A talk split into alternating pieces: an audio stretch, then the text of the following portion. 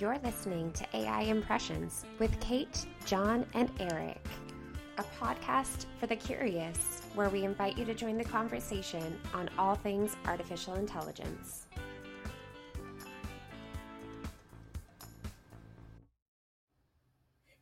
Hey everyone, welcome to a long overdue episode of AI Impressions. We're going to call it season two up in here. Uh, we are your hosts. My name is Kate Dudzik. We also have Eric Yensu. John does. Okay, so you are coming in halfway through a conversation that started about 16, 17 minutes ago. We haven't been recording. We were just like catching up, and all of a sudden we ended out in the realm of biblical studies, psychological accounting, and hallucinations in AI training. So, welcome to the first episode in what I'm going to call a series on social media and the way that we ingest social media as a culture, as a society, and what it does to us, our brains, and how it's impacted by AI. So I'm going to pass the mic back over to you, Eric, because uh, I feel like that's a great place to start. Is your thoughts over the weekend you were sharing with us? In well, in terms of what the social media or the memories? Oh, when you were talking about the good book and like to choose what is good. Oh yeah, like that's like so interesting. As I said, I always like looking at the good book because it's really written from the perspective of a certain nation and then whatever prophets or other, but it has to do with the global. It has to do with the global society and how we look and deal with things. So I was mentioning that like at one point in um, Second Kings, uh, which is uh, detailing the kings of like Israel and Judah, and uh, to give context to that, um, there was a cultural split. There were supposed to be rules that were given by God that the nations are supposed to like uh, abide by, but new kings came into the thing, and it starts becoming you make up your own rules you make up your own rules. So eventually, uh, the kingdom was conquered. But the funny thing is that when Babylon conquered Israel, they thought it'd be strategic to take the best of the people and then leave the not so good people. So now Israel doesn't have a chance at rising up. And plus, you get to have these human resources or human assets that can now be integrated into your society. So I was just wondering, I was like, oh, I wonder what they judged as like who's good. Was this like a global thing because it's like pretty ancient times and it's not so it's uh the the ways of life were not so multifaceted from a technological standpoint. You know what I mean? And then now when I when I see this stuff happening, I'm like, yeah, I want to ask John and Kate like what they what they thought about what what they, what they thought about that in terms of like what's good and what's bad and how you judge people and social media and cultural perspectives and all that. Well, you know, it's it's and that actually got me on something, and I'm not going. I'm going to preface this with, don't take this as as actual. I may have, I may be paraphrasing a little bit, but if, if I'm not mistaken, I, I want to say it was Alexander the Great and or the Romans that when they conquered, especially as they expanded, because you got to think about it, we got communicate, we take advantage of the communication. I mean, you guys are up in Toronto, I'm down here in Ohio, and but yet we talk with one another like we're in the same room and that type of stuff. We've taken advantage of this, and, and a lot of that has to do with you know just the technology in general, and it's very much changing with AI. But one of the things when you look back when the communication was, you know, essentially the messenger on horseback passing off to the next one, the next one, the next one to get things over. I mean, sometimes you're talking weeks, mm-hmm. if any, that the quote unquote mail would get through. Um, one of the things that really impressed me that I learned just recently, and it was like, especially with like the Romans, that they didn't assimilate them, you know, the, the cultures into their society. They allowed their society to function hmm. With just a little bit of Roman influence. As to, you know, which is something I do in tech when I come in, you know, to a new business, is try not to create friction. When you don't create friction, there's no argument. When there's no argument, there's typically, you know, it's it's much easier to assimilate and adapt, you know, and get the team to slowly move over to your way of mm. thinking, you know, um, rather than the Borg mentality. but it's I find it fascinating because what you're talking about is, you know, take the best of the best and dump the dump the rest. You know, I I think that was what Genghis Khan also kind of did, and it's like you know either join me or die kind of attitude but you, when you also look at not assimilating entering, you you do take advantage of the best things that that culture brings and and bring that in. The Romans are very clear. You know, you look at the Romans up in, in you know, Roman settled several, yeah, settlements up in France and the UK or Germany in those areas, and they were largely considered, you know, brutal, barbarian, that type mm-hmm. of thing but they didn't they, they, they didn't have the you know they had a lot of the architecture to technology that the romans brought. They embraced that but the romans embraced their ethics their work and everything and didn't change that. And, and i think that's why we see you know christianity take you know root in those places in a more organic or a more more natural way over through history. And when you look back on you know Arthur and stuff. I love that because it says something about what we keep and what we leave behind. You know, you wouldn't take it with you if it didn't serve some sort of personal or cultural or societal, I, I guess, kind of purpose. You know, whether it be religion, giving hope in dark times, reasons to fight in wars, reasons to wake up in the morning, be it farming practices, you know, uh, how we choose to tend to our crops, how we choose to do X, Y, and Z. It makes me think of social psychology, uh, pretty obviously, and like evolutionary psychology, where it's like you have to exist within a social group. If you get alienated from the group, then you are likely to die because we evolved from needing to be in packs. We're pack animals. And there are some places where you need your pack to survive, albeit in our modern society. It can be argued that you may not necessarily need a pack, quote unquote.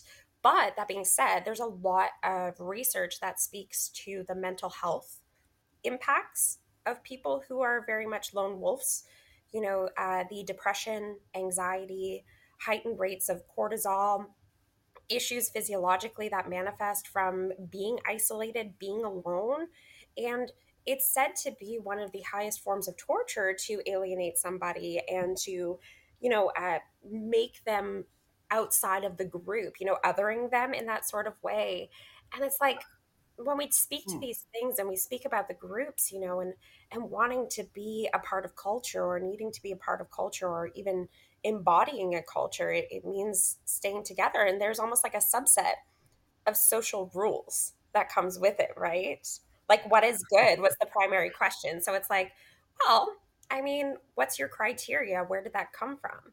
And even when you're making a judgment call it's what was the criteria you were taught about the world that you live in? What are your you know reality rules? Like oh is it a solid or a liquid? You know the, even like the basic blocks of analyzing the world we have all of these different subsets of i guess ways to judge things really yeah that's so weird you say that because like now i'm because you're talking about judgment you're talking about isolation and uh, yeah. one thing i always fascinated with with like to put things down to the bare bones because uh, yeah. i'm not i'm not like a pessimist or anything like that but it's so funny i always say that like society like the real rules of society mm-hmm. um, well, like one of my favorite books, and I could say like, oh, I always like this is like a world without women.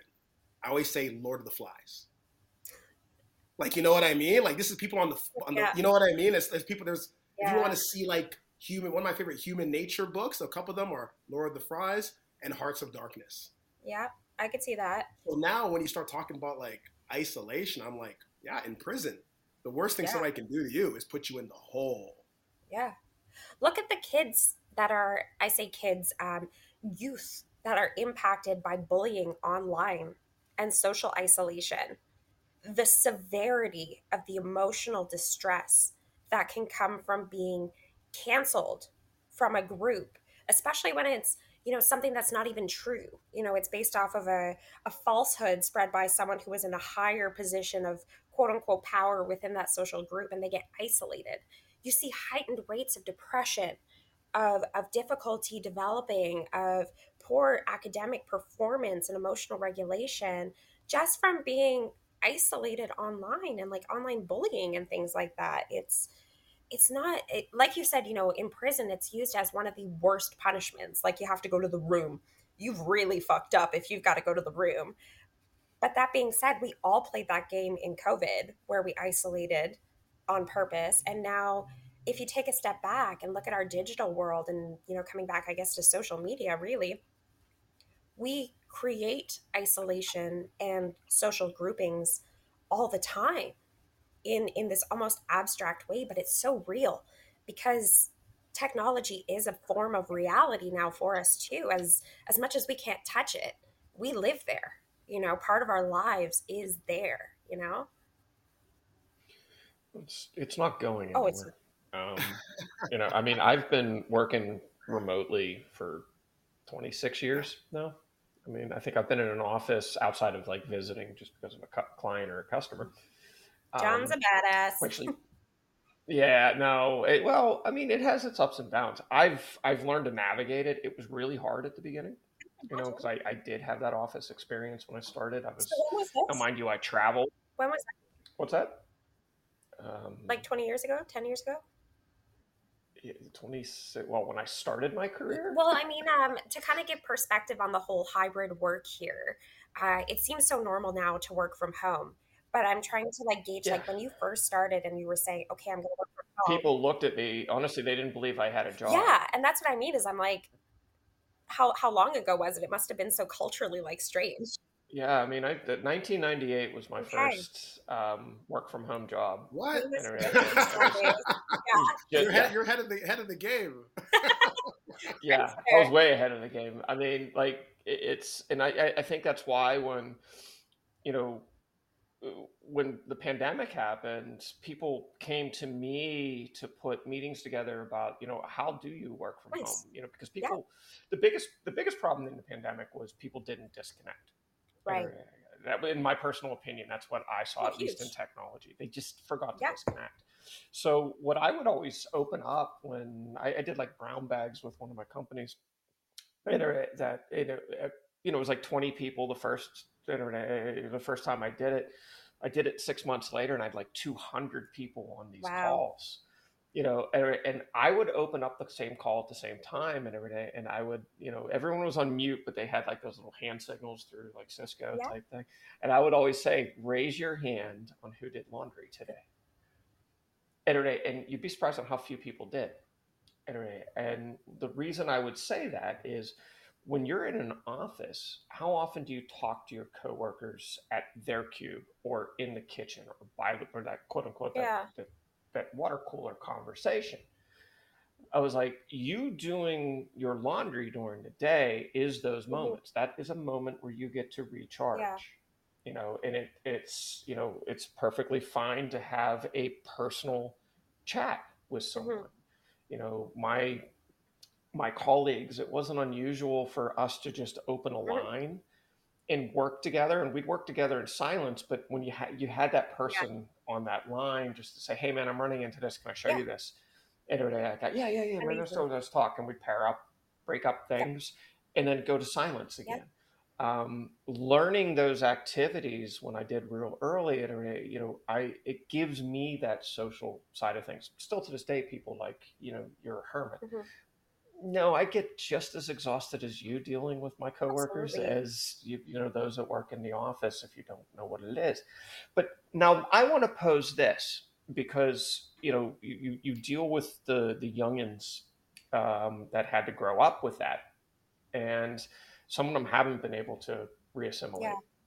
And you see the proliferation of AI friendships. Yeah coming into play and stuff like that. I mean, you're you're dealing with Meta rolling out the AI celebrities, which if you haven't played with them, please do because they're the creepiest thing you'll ever deal with. You've got oh, I'm not kidding, man. I mean, Snoop, you know, it's like it's like Snoop Dogg and AI, man. One is enough, but his AI cohort, no, you know those types of things. Um, but you know, back to reality here. The from a psychological standpoint, an AI is nothing more than probability. I don't. Large language models are nothing much more than a, a very complex statistical mm-hmm. probability. Yes, I'm highly simplifying it, but that's you know in essence uh, is accurate. Um, it's not your friend. It doesn't know who you are. It never will know who you mm-hmm. are. Um, I don't believe there will ever be a GAI um, in its true form. You need organics for that. Um, what is that impact? I mean, we see social media proliferating and, and jumping on the yeah. AI.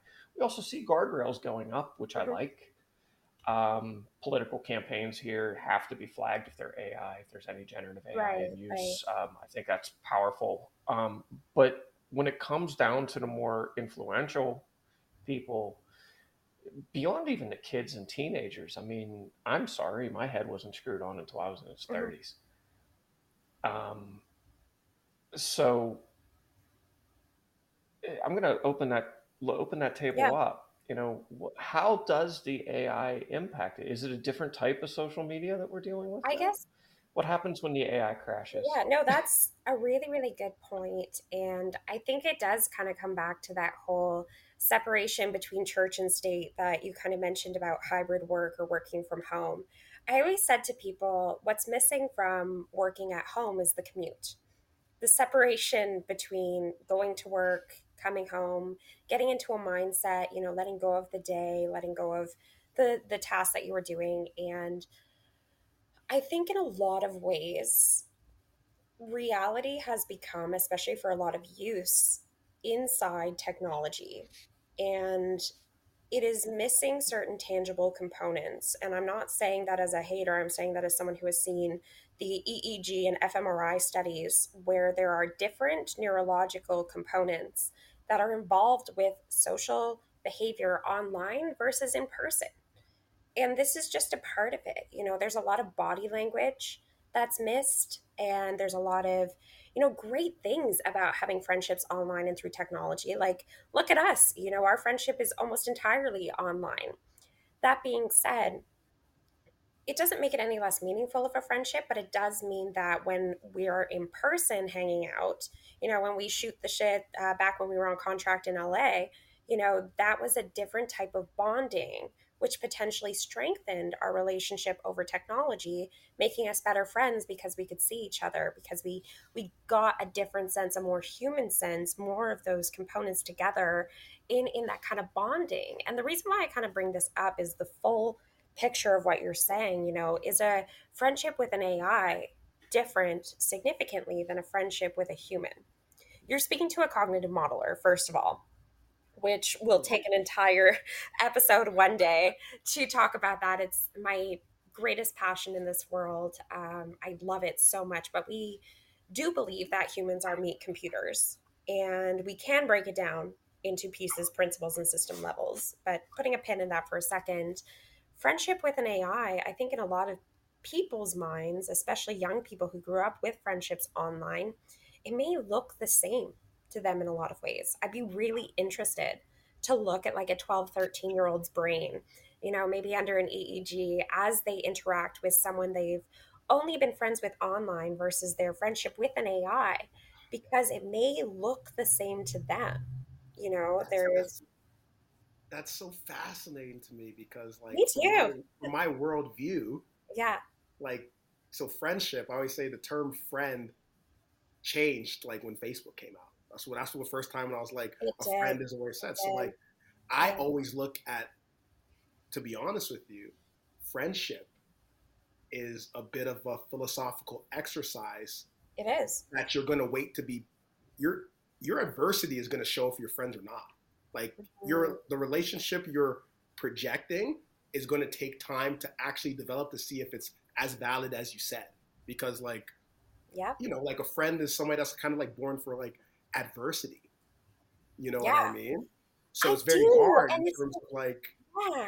I feel like that's a part of I feel like that's a part of like the disconnected community society because like yeah. we gather, and Mhm. I always said like we gather together in certain places where we're like not all friends. Like I always say, that's like a Yeah. bit of an issue with like the the certain like diasporic like political beliefs and multiculturalism of living like North America. We're all kind of like grouped together, Mhm. and we're like neighbors, but are we friends? And are you really friends? And like, when does your friendship change? And I think like coming out of the COVID stuff, Yeah. I have like in terms of, and for some reason it trickles down here like to Canada, Mhm. according like with Donald Trump and that kind of stuff. I have never seen like friendships like dissipate so rapidly like in the last four years over Yeah. like cultural and spiritual and different beliefs that seem to be just like shocking to people who thought they knew somebody even when it comes to like long-term relationships or marriages or anything like that Yeah, I think it speaks to like the type of friendship. It's almost like we need more definitions, you know, like acquaintances or like, you know, uh, family, friends. It's like we need more words for friend, quote unquote. And I love that you brought up the the last four or five years. You know, it's funny we were talking on the phone the other day about this as well. The depth of a friendship. It's almost like how well do you know someone and learning what is actually important to you. I have an ex who had a lot of friends, was a very popular person, and he considered all these people his friends, but never had really like deep conversations. Didn't really know much about them as people. Like, liked having them around. He liked having lots of friends. It, it made him feel good, which is totally fair if that's your cup of tea. That being said, the definition and almost criteria set for friends for me is entirely different. You know, as as two of my friends, what I consider to be a friend is someone who I'd let watch my dogs. You know, someone who who I trust value wise, who I would trust in my house not to take my shit.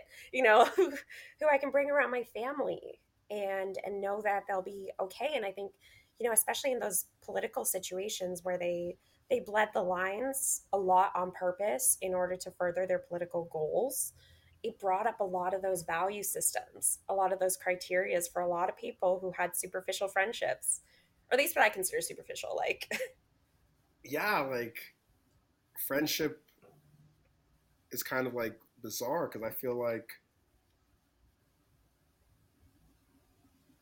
it depends on like who you're dealing with. It's so funny. Like, I was putting in prompts in Chat Mm. GPT and I'm like, yo, you're like Yeah. my friend because uh, this relationship is like so well defined Mm. and like all the expectations of like what's happening. Mhm. I think that's where there's like a little bit of a, that's where I can see like a lead in terms of like AI friends. Like safe. yeah, It's very safe. You're not going to be surprised or like shocked by a certain behavior, especially when you're like relying on something. You but know is what that I mean? really a friend? I mean, again, I guess it, it matters what you consider to be a friend, but you know, in in if I was doing something, maybe I was procrastinating on, you know, going for a run. You, as my friends, both know running distance is a core part of my mental health and well being. You know that I'm different when I can't run. You know that I'm not as myself, I'm not as grounded in me. And would you tell me, would you ask about if I'd gone for a run if I was having a couple bad days in a row? Right? I have. Yes, exactly. I've pointed it out. I'm like, you have not exercised. Get the hell outside. Yes, yes, because you're my friends. That's Yeah, which is. But I'm it's a little blunt, interesting yeah, because let's say like when did uh when did you and John meet, for example? we first met back in January. And I hated her. it was not true. I I terrified you. Like I terrified. It- yeah, you did. Well, you you you you took the the engineering microcosm that I had and threw bubbly personality in and disrupted our engineering ways. Yeah, It ultimately was Yeah, for the better, but it's so You it's so I mean, I remember the first time I met her in per- person. Person. They snuck me out. They were all living out in California, and- and I wasn't able to go because my Oh, yeah. father. They snuck me out for a long weekend. I flew in for four days, but we didn't tell a damn soul that I was showing up, and I showed up before they even all woke up. Yeah. And, and she come downstairs, gets a cup of coffee. I walk through the door, and and honest to God, man, I got sacked. I, I just like an hour on the you know uh, you know five hours on an airplane, yeah. an hour in an Uber, and Marty gave us sorry, um, our our CTO gave us. Uh, uh, or gave me the wrong address, and me and the Uber driver are sitting down in this cul-de-sac, going, "There's no number here." Sent it to me like a vacant lot down the street. Yeah, it's exactly what we got an address oh, to. So it was it was hysterical. Fortunately, I had an Uber driver that was a fantastic guy. Rather than just dropping me off with my bag and saying "see ya," um, him and I had a really good laugh about it, and you know, I I doubled his tip for being a good guy and then build it back to the business. Yeah. Um, but yeah, I mean that's eh, that's that's how we met, and, and honestly, and I had gone back out, you know, a few weeks later, and you know, yeah, I can say that when you get together with someone in mm-hmm. person, the the relationship, you know, definitely improves. Yeah. Um, but the foundations were already laid. True you know, it, it was not, it bolstered the friendship. It did not define the friendship. The friendship was already defined. Yeah. This is where I, as an engineer, have a problem with AI hmm. because AI does give you a foundation, be it illusionary, of a friendship. Right. You've defined what you wanted as that friendship you know you molded your little mini me clone that you wanted in that friendship. So is it a friendship? Friends make each other better people in my opinion yeah. you know uh, i want to get something from the friendship. You want to get something from that friendship with me. You know and it goes from there. Yeah so okay, sorry. Um, this is fantastic because Eric and I literally had this chat the other day on the phone. Uh, I'm not even joking. We were talking about exactly that. So, someone did something for you, and AI does what you ask it to, it follows through, it holds its promise, it, it keeps with what you expect from it, and it does what it says it does. It's reliable. Okay, cool. So, does that make the person who makes my smoothie at Booster Juice my friend when they make the smoothie I ask them for? And to reduce it even further, or really to, to bring it to the top, the most important takeaway here is the difference between considering something manipulation versus authentic or caring or you know just searching for the best in somebody is the intention behind the action so what define authentic? Yeah. That is a word that is thrown around like crazy. Good, right good now. call. Um, authentic means without ulterior motive, in truest forms of honesty presented to all parties in which the action is related to, and openness about all thoughts, intentions, consequences, and potential self interest that may be impacted by this. That's how I would you have rem- with that definition you by definition have removed ai from that exactly. And this is why i bring it up. Because if you look at you know basic human interactions the difference between you know you telling me a run to go for a run because you want me out of the house or to get something from me or whatever versus saying go for a run because you care about me and you you see that I'm I'm hurting and I'll benefit from this and you're you're doing it for my interests. You know, one is manipulation, the other one is with that good intention. You know, it's it's oh, I wish there was a better word for it. Like, what is the opposite of manipulative? You know, um, eh, but uh, you see what I'm trying to say. There's that intention behind the action, and the reason why I would say that a relationship with AI is not at this time considered true friendship is because there's no way of seeing that intention.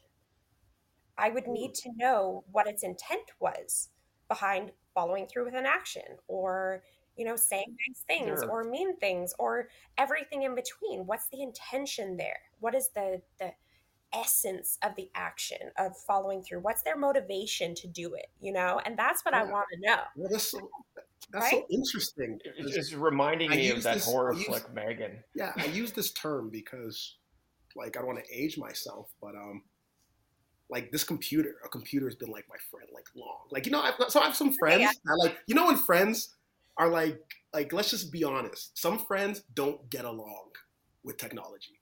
All right, like they absolutely do not, and they start cursing it and doing this and doing that. But I can go back to the times where I'm a little boy and I'm nobody's home but me in my mind. I'm putting on the TV.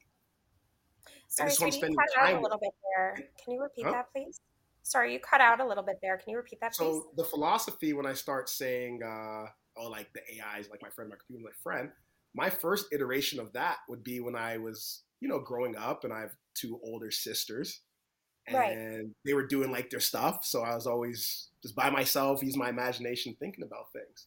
Right. And I remember like watching the TV and the characters on TV and who I'm spending yeah. my time with and these archetypes and these images. Yeah. These are my friends and my heroes and yeah. my mentors. And that's why I think the main definition of the friend comes, which is tough, comes from the actual perspective of who's engaged in the relationship. Oh, you know what's great about that is you attribute meaning to the actions you see. Just like everybody. You know, you could be like, ah, that dude's a bad person because he did X, Y, and Z, you may not actually know why he did what he did. You may not have access to that intention behind his actions. You may say he's manipulative, but he could actually be doing his best, best intentions, totally invisible to the rest of the mm. world, but you can attribute that intention. Same with a good person. And, you know, it's funny, Eric, uh, to echo something you said the other day, it's almost like a lot of people are wary of kindness and it's so fucking sad because that means that people are attributing negative things to actions of kindness. They're assuming the worst. and that's so freaking yeah. sad. And, you know, like coming back to your heroes on TV, when you see Batman save the day, you're not going, oh, he just did it for the recognition and the fame. He just did it to get pussy. Like, you're not saying mean things about Batman. You're just like, so yeah, because he's so that's so crazy because that goes to like, know? oh, sorry, go ahead, John. But but there are people that do do what? Sorry. That that, that say that you know Batman's doing this because he's a narcissist. Essentially. Well, yeah, but Eric wasn't when he was a kid and watching his friends. Yeah. No, no, no, no, he's a bit you know, I'm, I'm, bringing, I'm, I'm bringing the advocate. This will come to like a point I wanted to make, which is like, it's I can like I'll have like a hard opinion on this. Hard hmm. opinion, hard. The best friend you could possibly ever have, in my opinion, is the friendly stranger. Aww. When you're in some, when somebody's in dire straits, and they're not near their friends or in their own nation or in whatever, and a person with nothing to gain just because they have good friendship or Samaritan program. Pretty much the Good Samaritan is what yeah. I look at as the pinnacle of the essence of actual friendship because mm-hmm. I feel like depending on your lifestyle, like friendship is a bit of a transition. Like many people I considered friends before are like my family now. And like mm. now I don't have to like talk with them every day. Or maybe we're not even getting along, but that's like my brother. Okay, that's that's my mm-hmm. sister, mm-hmm. whatever. You don't have to talk to the yeah. whole family all the time. But I feel like customer service. I feel mm-hmm. like a lot of the acquisition of friendship is based on the good Samaritan and the friendly stranger. That's probably the the spark of many friendships. See, I love that because you explicitly pointed out that there's nothing to gain from that act of kindness aside from giving kindness to someone who looks like they need it.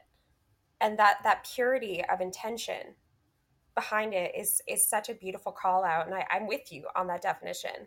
Like I'm with you on that. That is the nicest. That's the best of intentions. That's the opposite. There's there it is. The opposite of manipulative is the good Samaritan. and then also like not to like offend people at all, but like we, It'll we happen. have become a bit mechanical, like in terms of our society. Like a lot of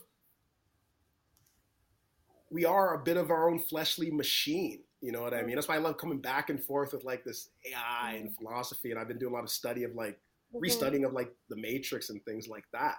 So mm-hmm. when I'm sitting, so the only reason I was like, oh yeah, like I like ChatGPT. I feel like it's like my friend because like I was alone last night thinking about ideas, and when I'm mm-hmm. talking and I'm ta- when putting stuff in, mm-hmm.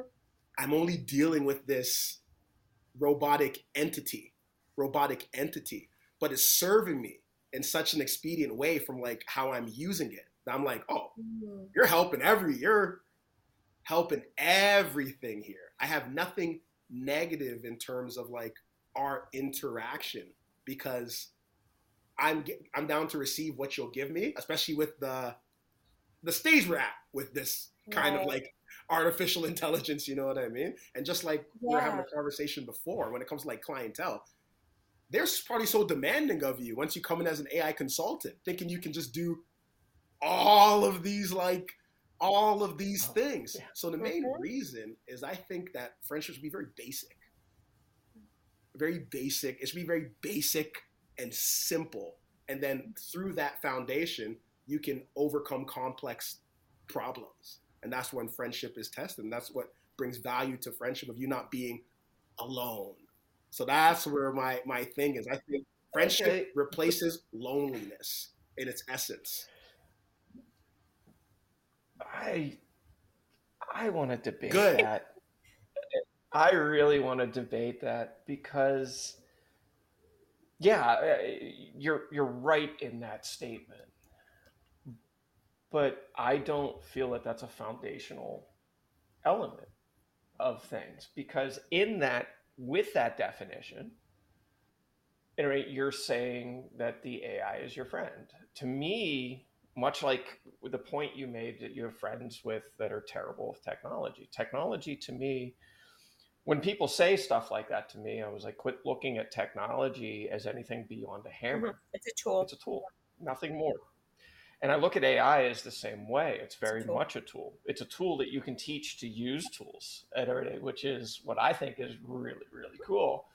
Um, but it will never be more than your assistant in this day and age. Again, you have created the perfect assistant. That's what prompt engineering is. Editing. You create the perfect assistant for the problem at hand. Um, that problem, Eric, can be loneliness. There is, you know, it, it can be defined. Now, I'm being very rigid. You know, I'll, I'll, I'll, I'll, I'll state that, you know, right off the bat. I am being very rigid in that definition. But to me, if I have to define a friend, there's an organics to it. You know, that friend adjusts without prompting to my problem at hand, my situation at hand you know, Kate and I have been going back uh, back and forth for uh, the last mm-hmm. couple mm-hmm. months on you know on a number of mm-hmm. things that you know in our lives that an AI is not going to help me fix. you know, and, and, Kate Kate will say the same thing. You know, um, these these are things that where we blurred a line of a tool.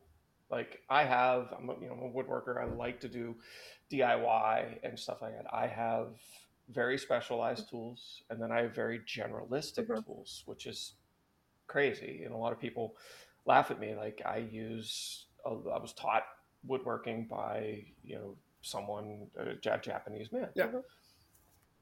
And it's about you know less. You get more out of less. You you know I have one hand plane that is just my workhorse.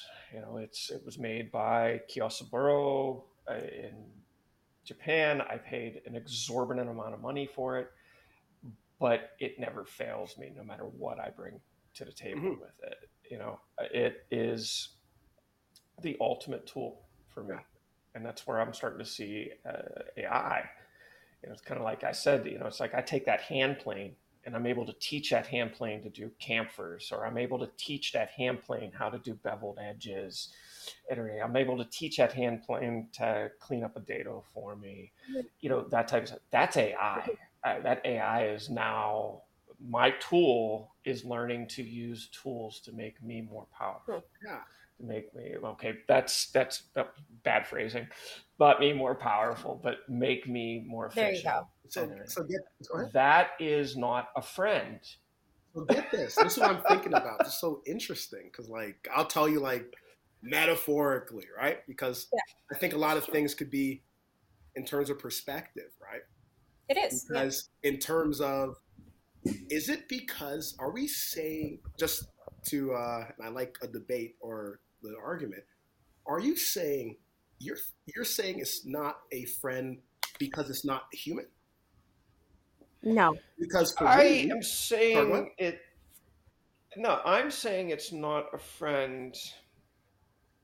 Yeah, I guess I am saying I, it is not a friend because it, it it's not organic, not human. But there's there's also the organics to it are adaptation to a situation. AI to, has not exhibited to me an ability to adapt to a given situation. You know, if I took ChatGPT and threw it into middle in the middle of Ukraine or in the middle of you know Palestine at this point, at this moment, would it adapt? Probably not. Right. So here's a sorry. So here's a question I have because like I love this. Um, I think I would blur for like my side of it. I think I would blur the the the, the term friendship and companion to make my argument because even there a dog, go. even a dog, you know what I mean, which is not yeah. a human being. Sure. That if you're somebody who's not the most you like people like you don't like people that much and stuff like that, a dog. And this was so funny. I'll tell you, John. Like I used to listen to a lot of like gangster rap back in the day. And one of my friend favorite songs was about some guy talking about my best friend. And in this song, The Best Friend, he was actually referring to his pistol because it holds him down everywhere he goes. He can always count on it. It gets him out of situations and it always comes through for him. So I always feel okay. in terms of like the perspective we assign to things, the reason why I'm using the chat GPT is that is because I feel like the same way I could assign this is my friend is the same way you do that with even an organic person. Okay, pause. Pause okay. team. I feel like this is such a self-serving and selfish view of friendship right now on both sides. No, I mean, no, from no. That point, oh, mean, sorry. That, oh, here. That, okay, I got it. Okay, sorry. Right there. I feel that also, guitar has been my friend. I feel like relationships are so transactional. Like, I'm not sure if people know the original term of like commerce. The original term of commerce means like sex because you're mixing. So where we live on this earth, we have to mix. Makes sense. I feel like the worst relationships are when your transaction is either unbalanced mm-hmm. or it's not it's not going along the clearly defined lines. So when I start talking about this AI thing, I'm mm-hmm. saying in terms of the result of the friendship is that it's very harmonious. I'm not saying that because okay. it doesn't have agency. I'm not saying that because it doesn't have agency. So what you are you giving? I'm talking about. The, yeah, I'm not talking that it doesn't have the agency. I'm talking about how one individual would project that to somebody else. That's it. So like in real life, it'd be, yeah. it'd be a two way street, obviously, right? Where it's like I like Eric because maybe he likes cool stuff, or there's some friends. Yeah. Like for example, I'm going to see my friend on Saturday because we love watching UFC. Nice. If he yeah. didn't love watching UFC and I didn't, I'm not sure how our bond would be. You know what I mean? But that's something, yes. the initial thing we start bonding over. So that's what my perspective is. I don't think a good friend is somebody that behaves like an AI. well, yeah, and that's what I mean about the selfishness. It's like the way it was being talked about was okay. So that's what you're getting from it, but what are you giving? You know, and, and part of being yeah. a friend and part of having a friend is that bond between the two where I guess if you want to use the word transactional, it still it still makes sense and it's still to me meaningful, very powerful and meaningful. Mhm. There's that back and forth. Yeah. And like that's why I'm asking, like, I'm like, okay, so if AI can be your friend, what does it get? Like what do you give AI? What do you oh, do I give it. I give it you purpose. know? and but do you does it know what purpose is? I don't it know about something that. from like, purpose? in does it add of, to its quality of life? Like does it I, I benefit? Like But I, I, it's so weird because, like, just in terms of like, so like, I love this debate because one Yeah. term I'm going to introduce into this is personification. Ooh, I love that. Yeah. Like, and that's why I'm like, yo, 2023, like a corporation is a person. That's why we deal with them. Yeah. You know what I mean? So in terms of, and I remember we have like so many items now, and I'm like, you know, John, I like to be like a, a big historian, but I remember when people owned less items for longer, you'd even name your item or even name a vehicle. Even when I look at the plug, um, so we see ourselves. So this is like, sorry, sometimes I didn't break down the whole philosophy, but as human beings, we see ourselves in everything.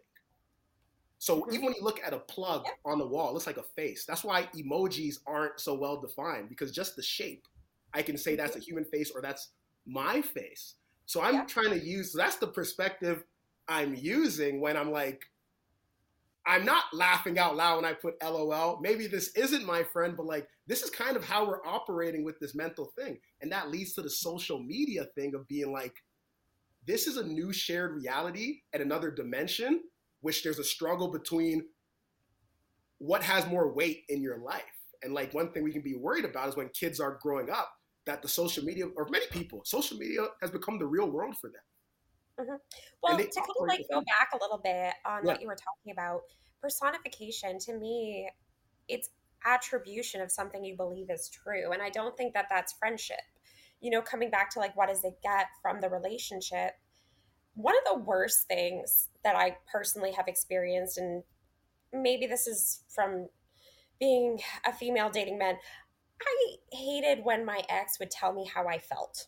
It was the worst feeling because you're supposed to be in a romantic relationship with someone and I would say, you know, I feel sad and he would try to argue with me on how I felt.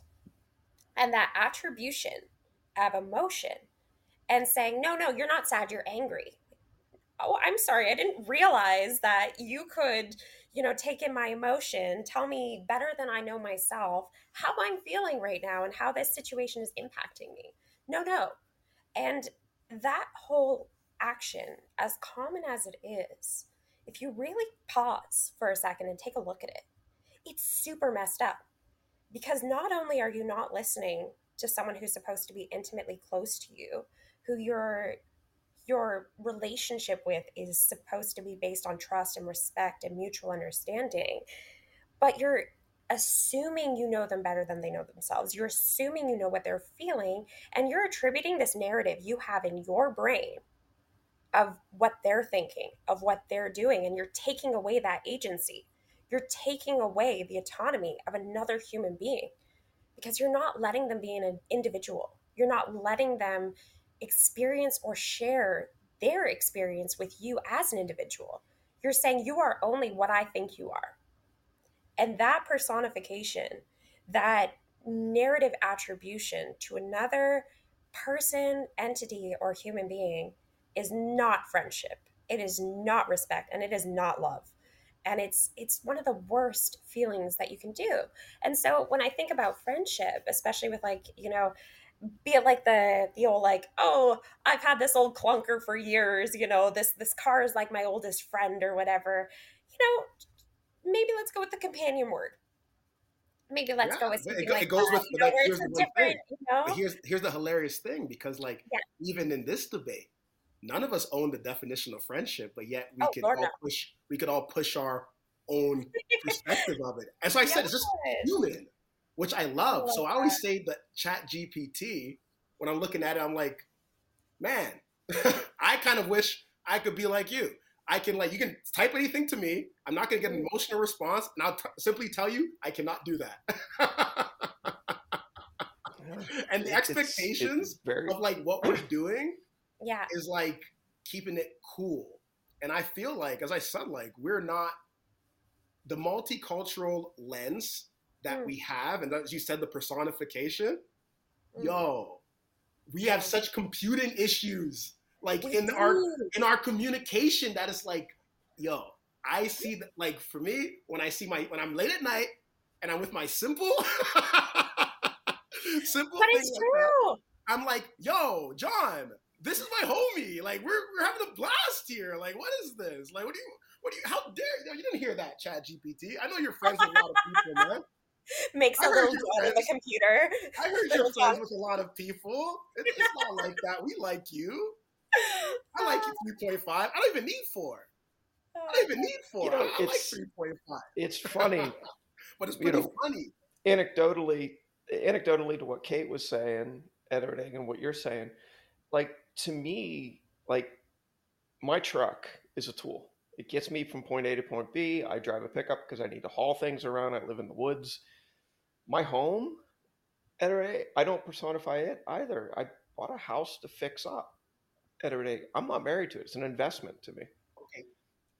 You know, it, it, it's the same way like computers. you know, it's the technology. Uh-huh. It's a tool. Well, I have, I have something for you, John, because like I love my friends so much that many times. Like I know, like I hope it's an experience for all of us. You know you've been jealous because that's my friend. that's my friend. And with Randy, if some new guy named Randy comes to school and he's spending his time, I'm like, yo, you're actually. So I'm telling, I'm saying like there's certain human being things that aren't the best qualities like in the world, but I know we project that and take ownership and that's that's my friend that's for that's for me i've best, always been jealous friend. of people you know like that term over there that's like mm-hmm. a spot people you know like oh my gosh like you, know, you, gotta earn it yeah if john was working at some yeah. place for two weeks yeah. and they're like okay I, this is this is kate uh, this is eric oh this is my best friend john john be like wow wow it's it's funny i've always been jealous of people that you know bond with the inanimate because I've never been that type of person and I have been. I mean, it, it's to me is something that that I, I I get. I don't know. Maybe I just don't have the emotional intelligence to to to gravitate toward that. But it, it I've always been jealous of that. I've never, you know, my guitars. Don't get me wrong. I love them to death. I, I, I, I getting me to part with them. It, you know, it, it's going to be a big, a big deal. Um, but they're things that help define me. They're a tool that helps define mm-hmm. me. They're not an object that of desire. I have one. I have one. I have one question for you in the realm of this. I know we have to wrap up soon, but um, so like there's a lot of like religions around the world, right? And it's so interesting that a lot of religions are based in one person interpreting a text, which is an inanimate object. And you yeah. know what I mean? There's some sort of I don't like. I feel like if things were created in a vacuum, I wouldn't like have this like feeling. But there's an attachment. Somebody's putting human being energy into the creation of these quote unquote inanimate objects. And I feel like that's where the personification comes from the fact that all these things are been artisan and I can now be like, there's some relationship with the outside world of how this got to me and how I'm using it, and all of these different things. Like a real flesh and blood person, as you know, like uh, I've been doing a bit long distance, like with my girlfriend, mm-hmm. she has to like go apart, and the technology can keep us together. There's nothing, nothing beats us, and that's why I said like I, I'm not really trying to heighten up AI. I'm just saying, if I'm raising AI to be like, oh, that's my friend, that raises us because we're the best. So I'm just saying, I'm like, we, the, the more the AI comes in, the more I have an appreciation for like humanity and the stuff I can't receive from it. Well, so I guess I have two things to say on that, and I, I promise I won't say anymore because you're right, we are running out of time. Um, one thing I think is interesting about jealousy or envy depending on how you want to define it, is that if you let it, it teaches you something about yourself and your current state. And this is a very meditative practice where you can look at yourself and say, wait, why am I feeling this feeling? No emotion we have is without its purpose, without its use. Emotions are beautiful and they can tell us a story of ourselves. It's about the narrative that we attribute to this experience. Like you said, you know, the narrative that we produce around an inanimate object, the narrative we produce around jealousy. Is it that person's fault for making us feel jealous? A lot of people act like it is. And they say, oh, fuck that guy, or, you know, oh, wearing that stupid. Ep-. No, okay, you know, stop. What is it telling you about yourself? what is it saying to you about how you want to improve as a person about what you think that you lack about your relationship with this other person you know and same with the inanimate objects you know looking at a guitar and saying oh yeah it's just a musical instrument versus that's an outlet for the soul or mm-hmm. something that was handcrafted and made with love and sanded down and took hours and this very specific wood only comes from this certain area of the world all of these stories that we attribute really shape our lives they really they really contribute to whether or not you know we find meaning in something or don't whether or not we blame others for our short shortfalls or whether we own them and thank the person because they taught us something beautiful about ourselves through that experience or they show us something that we want to be when we grow up or whatever. But yeah, yeah. and that's why i sorry I go guess, ahead john. Yeah i was going to say i guess i'll close on the on this statement. It, it sounds to me that ai is starting to introduce a new narrative. Yeah. It is. That's a good point. I like yeah. that and what i would say is that like in terms of friendship like when you develop a friendship and you guys are you know playing by the rules and you're treating yourselves mm. and i'm looking at us as machine learning hmm. there's some sort of programming that comes into us into which if we're in a secure friendship yeah. i'm not just making these decisions consciously anymore i'm compelled i'm compelled so even in my opinion like one thing i can get you in trouble because remember growing up i was like oh be careful who your friends are because yeah. i the friends that are close to me for me being a friend i'm not that much in control i have to show up as a friend or else the narrative i'm telling myself of what I am as a friend is a complete mm-hmm. falsehood. So I feel like there is a certain selfish nature in friendship in terms of preserving your identity and your morals. So that's mm-hmm. why I always will say it's very interesting, like this very um, cerebral conversation about these things. Thank you all for joining us today. We appreciate you. We're excited to enter into this new era and our little, I want to call it a series on social media Thank you so much. This has been a great episode. See you next time. From all of us here at AI Impressions, thank you for listening. Are you curious to learn more? Find us at aimpressions.co or on our YouTube channel at AI Impressions. Thank you for supporting our mission to bring you accessible info on AI. If you enjoyed today's episode, please share a like, subscribe to our podcast, or if we really blew your mind, send a donation through the Buy Us a Coffee link in description so we can make even more types of detailed, engaging content for you.